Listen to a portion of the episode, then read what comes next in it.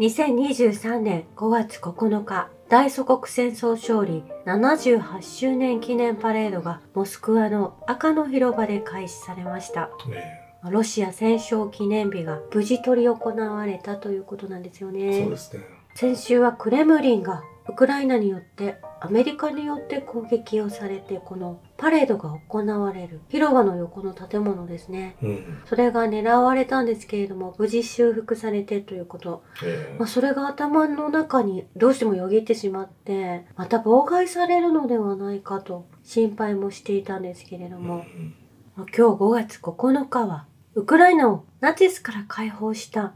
大祖国戦争退役軍人と一緒にスタンドにいるのは現在の特別軍事作戦に従事しているナチスの信奉者たちと戦っている彼らの孫たちうん。がこのパレードを行っているんですよね。ええ三代にも続く戦勝国パレードになってるわけですね。ええまあ、ウクライナもナチスから救ったロシアがいるという歴史を消し去られて西側のメディアの報道はこの1年間虚偽の報道を続けてきたわけですけれどうもん。ロシアのザハロワ報道官はゼレンスキーは戦勝記念日をキャンセルすることによって祖先をきっぱりと裏切った21世紀におけるユダの新しい化身でありファシストの共犯者であると述べているんですね。えまあ実際、ウクライナの大統領であるゼレンスキー氏の祖父も第二次世界大戦ナチスドイツと戦い、ウクライナは5月9日を戦勝記念日として祖先を敬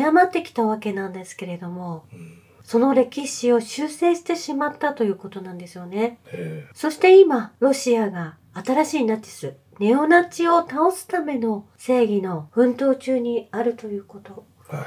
まあ、これを分かっていない日本人も今なおたくさんいると思うんですよね。そうですね。まあこの紛争が始まった時にチェチェン軍のカリロフ氏がウクライナの国民に向けたメッセージが残っているんですけれどもうん。我々の祖父たちが湿った接合の中で肩を並べて戦ったことを忘れてしまったのか欧米がウクライナを気にかけてくれると本当に信じているのかウクライナの国民はロシアの敵ではありません。私たちはナチによって打ち砕かれた共通の歴史があります。そして共通の未来があります。このように1年前にカディロフ氏はウクライナ国民に語りかけていらっしゃったんですよね。えそしてワグネルのブリコジンはワグナーの隊員と共に戦勝記念日を祝福しました。そしてブリゴジン氏はエカテリンブルグの墓地でワグネル戦闘員の死者の記念碑の除幕式を行ったんですよね。えはい。私たちの国は新しい英雄と歴史の新しい支柱を受け取ったことを理解しなければなりません。この記念碑は我々の歴史の新たな転機で戦争で亡くなった人たちのものです。彼らを忘れないでくださいと新しい記念碑の前で語られているんですね。えこのブリゴジン氏もですね、ワグネル自体もこの戦争で自身の仲間たちを100人亡くしてしまっているんですよね、事え実。うんこのワグネルについて少し説明をさせていただきたいんですけれども、はい。ウクライナ戦線で NATO 傭兵やウクライナのナチス部隊を一掃して、まあ、一見日本のメディアですとか西側の報道ではネガティブな報道がなされていて注目を浴びたと思うんですけれども、うん。アメリカとの戦いはクリントン、オバマ時代に遡るんですね。はい。シリアでは政府側の勢力を変え、アフリカではスーダンやリビアの反米勢力を支援し、軍事勢力図がかなり変わってきている。まあ最近のニュースを見てわかると思うんですけれども、うん。アフリカの人たちも自由な発言をなされるようになった。その裏で動いていたのがこのワグネルなんですよね。えグローバリスト諸国の脅威、つまりブリックス側の奴隷解放に向けて進んできたプリゴジン、ワグネルというのはアフリカ国民にとっては光であると言われているんですよねえ。えそしてロシアでは昨日の夜からボルゴグラードのママエフバローでは勝利の光のイベントも開催されていたようなんですよえね。うん。プーチン大統領は、モルドバを省く独立国家、まあ、ロシアの友好共和国の指導者に祝辞を述べたということなんですよね。え昨日もお伝えしていたんですけれども、スペインのマドリードでも不滅の連隊の行進がなされていて、それが何千人もの人々が街頭で参加していたようなんです。うんそしてニカラグアでも、イスタンブール、トルコでもですね、不滅の連隊のパレードが行われていたんです。もう一国や二国だけじゃなかったってことですね。あちこちで不滅の連隊集会のパレードを行われてたわけですね。ローマでも、フランスでも、フランスでは、ウクライナの人たちが邪魔をしてきて、警察と揉めるというようなはい。事態も起こっていたようなんですけれども、えそしてイスラエルでも、ええ？不滅の連隊の集会が行われたということなんですよね。イスラエルですよ。ええ。そしてオーストリアでも。参加者は1分間の黙祷をあげ、ファシズムから解放して亡くなられたソ連兵の記念碑に花を手向けたということなんですようね。ん。そしてドイツでも不滅の連隊が更新されていたんです。ええ国民がウクライナ軍の敗北を認め、ロシアの勝利を祝ってるわけですからね。まあそして歴史的にナチスを倒してくれた。ファシズムを抑えることができたのはロシア軍だということを皆さん歴史認識が正しくお持ちの方々が残ってくださっているんですよね。はい。たとえ78年経っていて私たちがまだ生まれてもいない時代の歴史ですけれどうも、ん。ちゃんとその歴史がその子孫に伝わっているかどうかの違いだと思うんですよね。正しい歴史ですよね。ええそしてロシアはヘルソンをロシア連邦政府副首相のドミトリー・チェルニーシェンコ氏が訪問して今年の9月までに330の基地局を建設し地域の通信を安定させるように動いているようなんですよね。はい。そのために42億ルーブルが提供されるということなんです。これマブマリウポリ同様に一気に復興が進みそうなんですよね。はい。そしてこの戦勝記念日に際して1944年の11月にベラルーシ戦線の最前線で空港偵察兵として戦い1945年翌年2月1日に左足を負傷し戦線離脱をしたミハイロビッチ氏に勲章を授与されたということなんです。うん。このように退役軍人の方々にも今なおねぎらいの言葉と尊ぶことを忘れないというロシアがあると思うんですね。うんそしてロシア連邦への編入を果たしたヘルソンの退役軍人宅もロシア側が訪問しているようでプーチン大統領からの手紙と現金と食料品を贈呈したということなんですね。えウクライナ時代には満足に年金ももらえなかったが、7月からはロシアの法律に従い、再計算された増額された年金がもらえると喜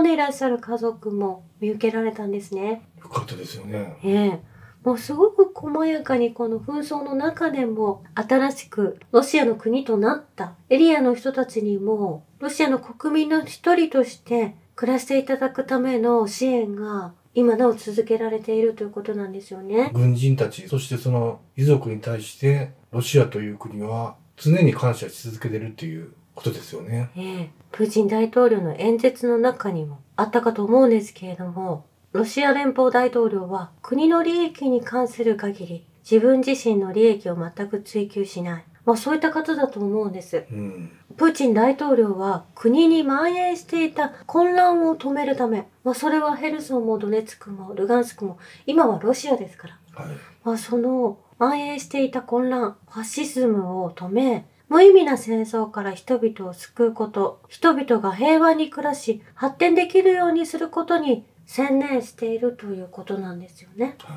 そしてアメリカのマクレガン元アメリカ陸軍大佐が、ゼレンスキー氏は自国民に撃たれるか、暗殺される可能性があるとおっしゃられていたんですね。うん。ゼレンスキー氏は紛争の終結と平和を挙げて大統領に出馬した。もともとはウクライナの平和のために出馬し、ロシア語話者の方もその時はほっとしていたはずなんですよね。はい。まあ、ですが今ウクライナ国民はあらゆることに嫌気がさしており、ゼレンスキーがロシア語話者でウクライナ語を話せないことを気にせず、彼に希望を見出したということ。ゼレンスキー氏はウクライナ語が話せない人であったんですよねう。ん。ですがウクライナの大統領になってしまった。はい。まあ、今は練習してですね、少しは上手くなっているんですけれども、実際にロシア語とウクライナ語がわかる人がこのゼレンスキー氏のお話を聞くと、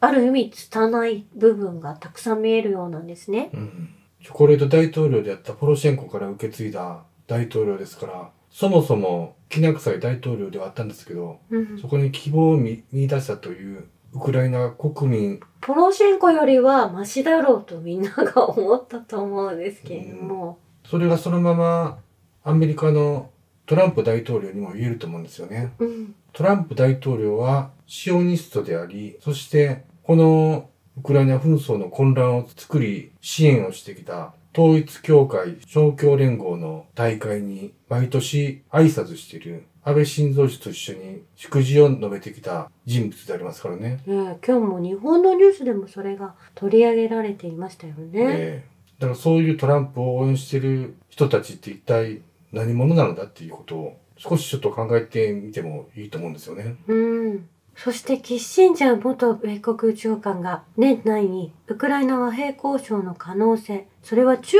国の協力を得てということを伝えていらっしゃるんですよね。まあそしてここに来て中国の外交部の報道官が月曜日昨日のブリーフィングで中国国民はユーゴスラビアにおける NATO の野蛮な犯罪を決して忘れないと述べているんですね。1990年の5月7日、NATO による空爆がベオグラードの中国大使館を襲い3人が死亡し、20人が負傷しているんです。えまあそれだけではなく、まあそのユーゴスラビアの紛争はですね、セルビアを分断し、コソボという国をですね、勝手に作ってしまったということ。まあそれを国際刑事裁判所も国連も認めている。そこのところを追求してくる中国があって、和平交渉につながっていくんだなと思うんですけれども、はい。このセルビアからコソボを独立させた国際刑事裁判所判事だったのが日本人の小和田雅子のお父さんなんですよね。まあ本当日本の闇も深いですし、本当のことを話さない、知ることができないことが多すぎるわけですけれども、これからいろんな意味で、まあ、世界がどのように日本を見ているのかっていうのを私たちは知ることになると思うんですよね。ええ私たち日本人はこのファシズムから勝利を勝ち取ったロシアに対して喜びを共にしながらも、この日本っていうのが実は軍事国家であったということをうん。認め、そして私たち国民がこの日本をどういう国にしていきたいのかということを、これからみんなで考えていかないといけないんですよね。ええ現在の日本国において主権者は国民であります。国民は国が再び過ちを犯さないようにする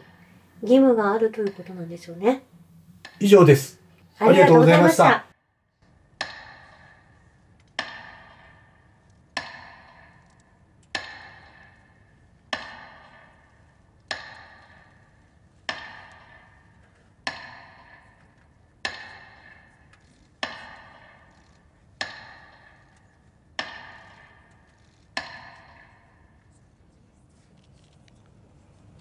Спасибо.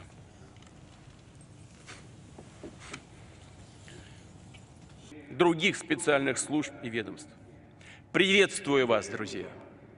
Приветствую всех, кто сражается за Россию на ратном поле, кто сейчас находится на боевом посту. В годы Великой Отечественной войны наши героические предки доказали, что нет ничего крепче, мощнее и надежнее нашего единства. Нет в мире ничего сильнее нашей любви к Родине. За Россию, за наши доблестные вооруженные силы, за победу! Ура!